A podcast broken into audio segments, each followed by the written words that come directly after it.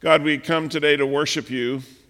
We've come into your house and to be with your people. So, hear, uh, to hear your words and to learn of your ways. So, this morning, give us strength for this journey. Thank you for all who have come, these faithful companions on this road. Help us as we map our way together, following the route that you have showed us. And it's in your name that we pray.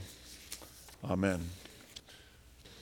Uh, we're continuing today our teaching series uh, called Take the Next Step, and um, we've been featuring the Old Testament book of Malachi, the very last book in the Old Testament, with four messages during this season of November. Today we're in chapter 3, and uh, it's going to challenge us in maybe a little different way. In this series, we've been looking at four topics that are core to our life as a church together and that is worship and leadership and giving and service. Today we're going to get to all that uh, in just a few minutes. As we begin this morning, uh, let me acknowledge that over the years, churches everywhere uh, have gotten a bad rap for the perception that all the church does is ask people for money. And caricatures of pastors almost always involve some reference to making people feel guilty or uh, asking for money. And I hope you know that's not our style here at Redeemer. We teach biblical principles about the lifestyle of a Christ follower when it comes to managing our financial resources that God has blessed us with, but we don't try to shame, we don't try to guilt anyone into giving what God has not already laid on your heart to give. I also want you to know that I never talk about finances or giving without realizing that the stakes are high. Over the years, I know of a few people who have not returned because we dared to talk on this very topic. And I mention that just in case you're here today and feel like you, meet, you might need to know where the exits are. Um, they are located here in the back and one over here. Uh, you know, our goal is for you to be a fully devoted Christ follower. That's our only goal. I would never want anyone to feel that this, uh, what we want in this church is, is simply to get people's money. Our goal is for you to be a fully devoted follower of Jesus Christ. But I do want to mention that our short study in Malachi this month has, has messed with a lot of us. Um, I'm sure it has for some of you, uh, because if you feel like uh, you haven't really measured up to God's standard, uh, or God's purpose for your life, join the club. Uh, that is the, the, how uh, deep this little book has gotten into our spirit and into our soul. But let us also remind you that the very first message in uh, Malachi to God's people is that God loves us. Uh, that's the overwhelming message. God loves us. God sent his Son into the world to deal with our guilt in our shame, in our feelings of inadequacy. God's love for us is unconditional, and his des- He desires nothing more than to be in a relationship with us.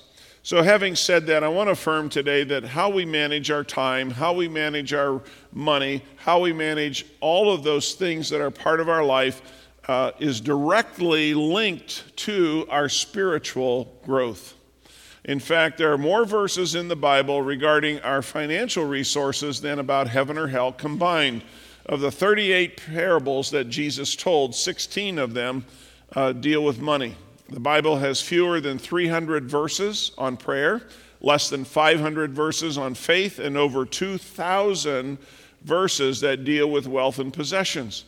So, the inescapable conclusion is that how we deal with what God has entrusted to us in general and what we give back to God in particular is a very big deal to God. And so we need to focus on this topic sometimes, no matter how uncomfortable uh, some of us may be with it.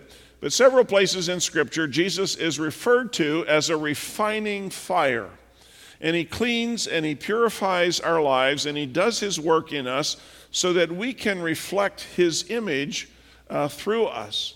I want you to notice that one of the reasons God refines us is so that we can give all that we are and all that we have back to Him with pure motives. Look at Malachi chapter 3, and I want to point out the first four verses where it says, Look, I am sending my messenger, and he will prepare the way before me. Then the Lord you are seeking will suddenly come to his temple. The messenger of the covenant, whom you look for so eagerly, is surely coming, says the Lord of heaven's armies. But who will be able to endure it when he comes? Who will be able to stand and face him when he appears? For he will be like a blazing fire that refines metal, or like a strong soap that bleaches clothes. He will sit like a refiner of silver, burning away the dross. He will purify the Levites refining them like gold and silver, so that they may once again offer acceptable sacrifices to the Lord. And then once more, the Lord will accept the offerings brought to him by the people of Judah and Jerusalem, as he did in the past. Now, if you were here the last couple of weeks, you know we talked about how instead of giving uh, to God the, uh, the, the good and the best of their offerings, the people were offering unacceptable offerings, injured, crippled, diseased animals to the Lord. And God's people uh, were to honor God's name, they were to respect Him for who He is. And the goal was to offer acceptable offerings, to bring their best, not their worst. And my guess is that uh, most of us could stand a little refining fire in our attitudes toward giving to God at times. We, for example, we don't uh, always give to God in order to get something in return, although that is a perception out there. We don't give to meet the needs of the church budget, uh, although some give just for that purpose. We don't give so that other people know that we're doing our part. Uh, we give because we have been blessed and we want to bless others. So, with that in mind, I want to skip down to verses 6 through 12 in this third chapter of Malachi, where we're going to discover five features of grace filled giving. And the first one is this grace filled giving refocuses us on God's character. And as we've been learning in Malachi, our view of God determines everything else about us. Our view of God, how we see God, determines everything else about us. If we consider God worthy of our respect and our worship, we're going to, we're going to live and we're going to give accordingly. But if we see God as someone who's out to get us, then we'll be afraid and give only to appease his anger. And if we don't think much of God at all, chances are we're not going to give much to advance God's kingdom here on earth. So, verse 6 helps us to get refocused. It says, I am the Lord and I do not change. This is why you descendants of Jacob are not already destroyed. God is speaking here in the first person. The word Lord literally means uh, he who is and refers to God's unchangeableness. The next phrase repeats and emphasizes the fact I am the Lord and I do not change. I do not change means that God can be counted on. He's not going to waver, he's not going to falter because God is faithful. You see, our only hope in this life is that God never changes. He is the one constant that we can count on while everything else around us moves and turns and shifts and changes. God does not and cannot change in his basic character. Nothing that God has ever said about himself will ever be modified. Nothing that the inspired prophets and apostles have said about him will ever be rescinded. All that God is, he has always been. All that he has been and is, he will ever be. We can use the word always to express this truth because God, uh, because with God, it's accurate. God is always wise. He is always sovereign. He is always faithful. He is always just. He is always holy. He is always loving. And whatever God is, He always is. There's no sometimes attributes of God. All of His attributes are always attributes. Now, there are many verses in the Bible that teach us this truth, and just give you a couple of them. 1 Samuel 15 29 says, he who is the glory of Israel will not lie or change his mind, for he is not human that, we sh- that he should change his mind. James 1:17 Whatever is good and perfect comes down to us from God our Father who created all the lights in the heavens. He never changes or casts a shifting shadow. Now I want you to notice that because God does not change, we can count on him to keep his covenant with us. Specifically, the unchanging nature of God is the guarantee of his grace. Look at the last part of verse 6. This is why you descendants of Jacob are not already destroyed. God could have literally wiped out his people uh, because they, had not, they, uh, they were not respecting him, they were not honoring him, and they had broken their part of the covenant. But God didn't do that. Let me ask you, how do you see God? Do you see God as someone who's gracious and merciful, or do you see God as someone who's judgmental and harsh? I'm convinced that many of us do not fully understand the depths of God's love. Uh, he does not change, and we can count on him. Psalm 78 38 says, Yet he was merciful and forgave their sin and did not destroy them. Many times he held back his anger and did not unleash his fury. Because God because God does not change, we can confidently count on three things to be certain. One, his promises never change. Romans uh, 4:21 says Abraham was fully convinced that God is able to do whatever he promises. Secondly, his purposes never change. Isaiah 14:24 The Lord of heaven's armies has sworn this oath it will all happen as I have planned it will be as I have decided and his personality never changes. Hebrews 6:18 God has given both his promise and his oath. These two things are unchangeable because it is impossible for God to lie. Now that leads to a second truth though because God does not change, God's people can change. So grace-filled giving helps us to return wholeheartedly to God. The first part of verse 7 is a summary statement of the fickleness of the followers of God down through the centuries. It says, Ever since the days of your ancestors, you have scorned my decrees and failed to obey them. Now return to me, and I will return to you, says the Lord of heaven's armies. Malachi is saying to us, God's people have habitually turned God away. We've turned him off. We've decided that we can do without him. So the warning that God gives to them in Deuteronomy 31:20 proves true. It says, "For I will bring them into the land I swore to give their ancestors, a land flowing with milk and honey." There they will become prosperous, eat all the food they want, and become fat. But they will begin to worship other gods, and they will despise me, and they will break my covenant. You see, when we get all of our needs met, we often turn away from God. Instead of giving or keeping God in the forefront of things and honoring Him, we push Him a little bit out of the way because we become disobedient and we rebel against God's law and we feel like we can handle life really pretty well all on our own. We don't need God.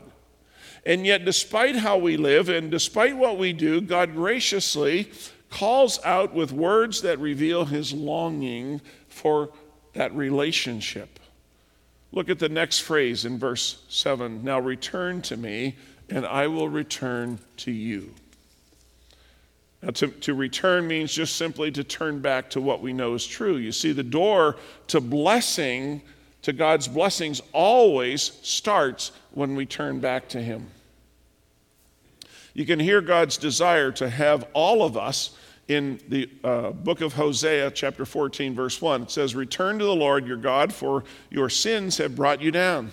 And when we turn back, even if it's just a small step, God promises to meet with us. James 4 8, come close to God and he will come close to you. You would think that God's people would have wanted to return to their Redeemer, especially since he promised to restore their, uh, the relationship and cure their wandering hearts. But instead, God's people haven't changed much over the centuries, have we? Instead of returning wholeheartedly to God, they denied that they even had a problem. Look at the last part of verse 7. But you ask, How can we return? When we have never gone away. These people that Malachi is addressing are not asking for some practical steps on how they can step it up spiritually. Now, this is the sixth time in this book where they have responded like smart alecks. Hear their denial. How can we return when we've never gone away? They don't think there's anything wrong with what they're doing. They don't think that they've done anything wrong. How can they come back when they've never left? How can they repent if they're not guilty of anything? Let me suggest two steps that we can all take when we want to come back to God. And the first step is simply to ask the question, like the prodigal son did when he was in the pig pen How did I get here? How did I get here in the first place? And that's an important question because the place to, to start is always to admit that we have strayed from God. We might not have left Him on purpose. Maybe it's just been a slow drift. Most of us don't decide to rebel against God, but over time we begin to neglect the things of God and that start and then we start doing some things that aren't good for us. And after a while we recognize just how far we've fallen away from god. And if we want to return to god with our whole heart we have to start by admitting that we need to come back. But the second step is to ask how did i how do i get back home? What do i need to do? What changes do i need to make? What path do i need to follow? Malachi's message was a call to return to god and interestingly enough, one of the ways to return is to realize uh, what money and what material things play in our life, the role that they play. It's huge. We'll see that in the next verse because grace filled giving moves us to realize the importance of giving to God. Look at verse 8. Should people cheat God? And yet you have cheated me. But you ask, what do you mean? When did we ever cheat you? You have cheated me out of the tithes and the offerings due to me. The word cheat in this instance simply means to take forcibly. The people didn't like this accusation. They, they could be, uh, how could they be stealing from God?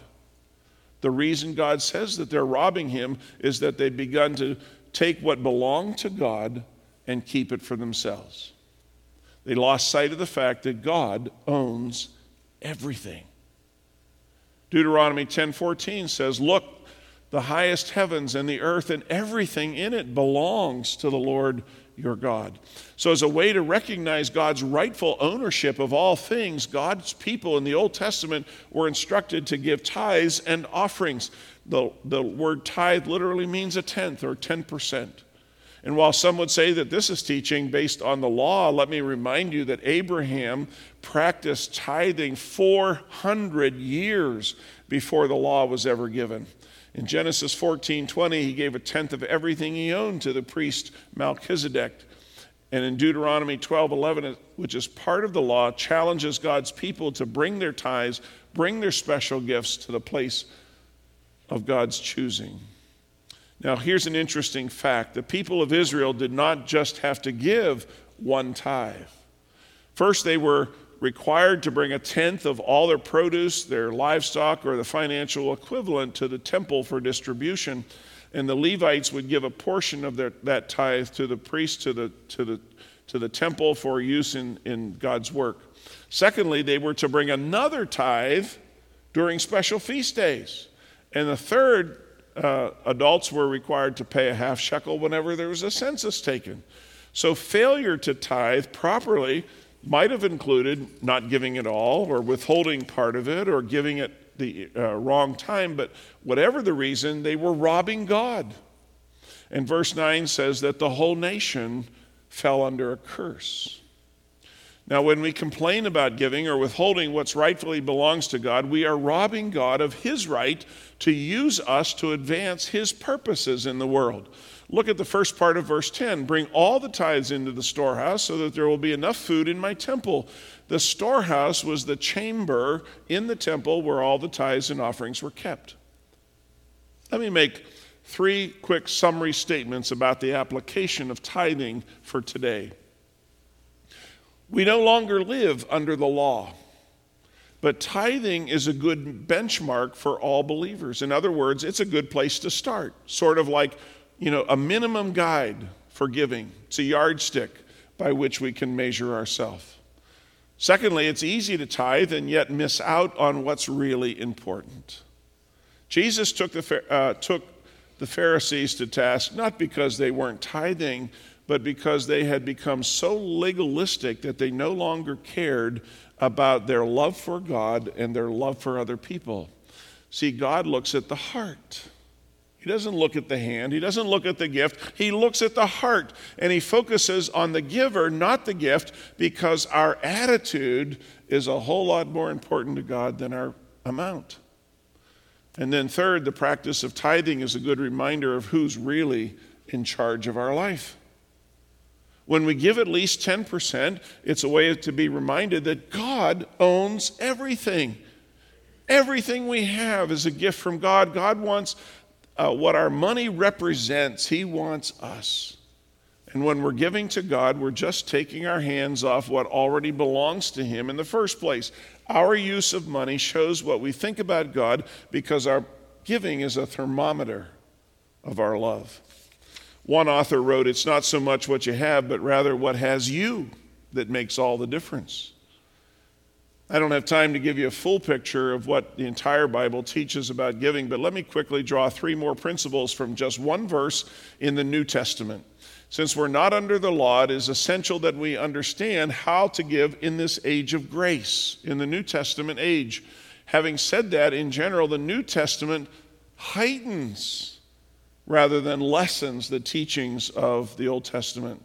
In 1 Corinthians chapter 16, the apostle Paul says this, on the first day of each week, you should each put aside a portion of the money you have earned. On the first day of each week, you should each put aside a portion of the money you have earned. In a nutshell, here's what the New Testament teaches giving should be punctual. Bible says that believers are to give on a regular basis. Secondly, giving should be personal. Giving is something that, that is inherently individualistic, it's between you and God. And at the same time, the Bible makes it clear that every believer is to give. Each one of you. Giving is not a suggestion, it's what God expects of us. And then, third, giving should be proportional. We're to give according to how God has blessed us. Every believer is to set aside a portion of the money we've earned. Proportional giving means that the more God blesses us, the more we're able to give. That's New Testament grace giving, which ultimately may involve more than 10%.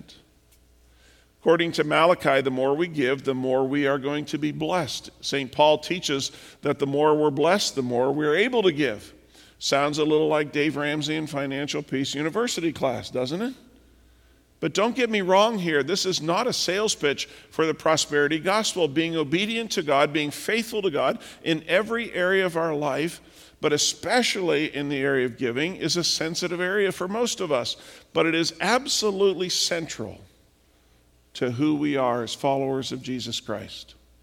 It pulls us or puts us in a place uh, where God can bless our life. When we are being obedient to God, we are putting ourselves in a place where God can bless us.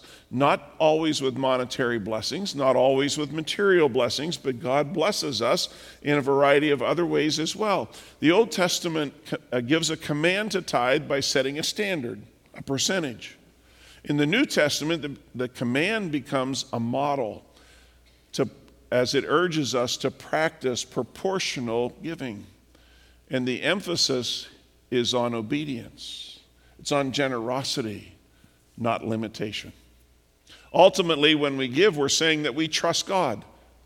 We trust Him to take care of all of our other needs. And that leads to the next feature of giving from the middle section of verse 10. It says, God says, Put me to the test. Put me to the test. Grace filled giving is about relinquishing our control and trusting God. Here's another way to say it when we give at least 10% of our income to God, we're saying that we trust Him. We trust that He's able to help us to live on the other 90%. Jesus put it this way in Matthew 6:33, "Seek the kingdom of God above all else and live righteously, and God will give you everything you need." Researcher Sylvia Ronsvalle, uh, after studying the giving patterns of uh, numerous Christians, concluded by saying, If you want to know what we learned in 25 words or less, here it is Giving is a struggle because we don't love God as much as we love a lot of other stuff. Isn't that true? Malachi 3:10 is the only place in the Bible where God tells us to test him. To test means to investigate, to prove that something's true. It doesn't sound right, uh, but it is. You know, other places in Scripture we're warned not to test God. And yet, when it comes to giving, God invites us to test Him because the real issue is not our money, it's our trust. And when we decide to give a percentage of our income to the Lord, we have the opportunity to trust that He's faithful to meet all of our other needs. Or we could put it like this when we first give ourselves to the Lord, all other giving becomes easy. God is saying, I dare you. Test me in this way. See if I really exist or not. Try it. Let me prove it to you. This is one of the most amazing verses, I think, in all of the Bible. God allows himself to be put on trial. He didn't have to make this promise. He could have simply told us what we needed to give and, and demanded that, but he wanted us to get to know him in a much deeper way. Is God alive? Is he real? Does he love us? Will he keep his promises? One of the best ways to find out is to start tithing. A couple of years ago, some of you will remember, we launched a campaign to pay off the mortgage on this facility. We tested God in a big way, and He proved faithful because many of you were faithful. I'll never forget the joy that took place as we watched God bring in the finances so that we could retire the mortgage of $1.1 million on this facility. And that leads to the last point I want to make today grace filled giving rejoices in God's blessings. Look with me at the last part of verse 10 through verse 12. I will open the windows of heaven for you. I will pour out a blessing so great you won't have enough room to take it in. Try it. Put me to the test. Your crops will be abundant, for I will guard them from insects and disease. Your grapes will not fall from the vine before they're ripe, says the Lord of heaven's armies. Then all nations will call you blessed, for your land will be such a delight, says the Lord of heaven's armies. When I talk to people who have discovered the joy that comes in giving generously to others and to God, uh, I hear words like, hey, it works. God is faithful. God has been blessing us. It makes me feel sorry for people who never get that. You don't know what you're missing. God says that He'll open wide the windows of heaven and blow us away with blessings. Some translations use the f- phrase floodgates instead of windows. It's a reference to the Old Testament, Genesis 7, uh, verse 11, where we read that God, uh, when, it, when the flood started that covered the earth, God said, On that day all the springs of the great deep burst forth, and the floodgates of heaven were opened. The phrase just simply means a blessing so great that God will give us more than enough. The world says the more we take, the more we can have. God says the more you give, the more you are. Corrie ten Boom put it this way She said, The measure of a life is not its duration, but its donation. Proverbs 3 9 and 10 God rewards those who honor him. Honor the Lord with your wealth and with the best part of everything you produce, and then he will fill your barns with grain and your vats will overflow with good wine. God will pour out. In Malachi, that word simply means God will empty out heaven on us. When we trust God with our given, He will empty His bucket of blessings on us, and we'll barely be able to stand it because they'll keep coming we'll feel like we don't have any room to hold everything that God is going to give us. Proverbs 11:24 freely give freely and become more wealthy be stingy and lose everything. Proverbs 29 9, 22 9, blessed are those who are generous because they feed the poor. You see, blessings come to those who will risk and give to God. And amazingly, Malachi 3:11 states that God will even keep certain bad things from happening when we give Him our first fruits and our best. When we give, we put ourselves in a position to trust God to meet all of the other needs in our life. In, in addition, God declares in verse 12 that there's a global dynamic. There, then he says, All the nations will call you blessed, for your land will be such a delight, says the Lord of heaven's armies. Can you imagine what would happen in this world today for the cause of Christ if every believer would give at this level. Can you imagine what would happen and how the kingdom uh, purposes would be advanced if we learn to give at this level. Pray with me, will you? Heavenly Father, thank you uh, that we are no longer under the law, but under grace. Thank you for all that you are and all that you have done for us, and I pray that our hearts today would be open before you and that you would develop in us a loving and a giving heart and a spirit of generosity. Thank you for the many things we can learn from the failings of your people, Israel, and help us to never fall into those same prideful traps that they fell into when they refused to obey your word and robbed you of your rightful place in their lives. Lord, we freely acknowledge that all we are, you have made us and all that we have you have given to us. So I pray that we may live and work always for your greater purpose and your praise and your glory alone. And it's in Jesus' name we pray. Amen.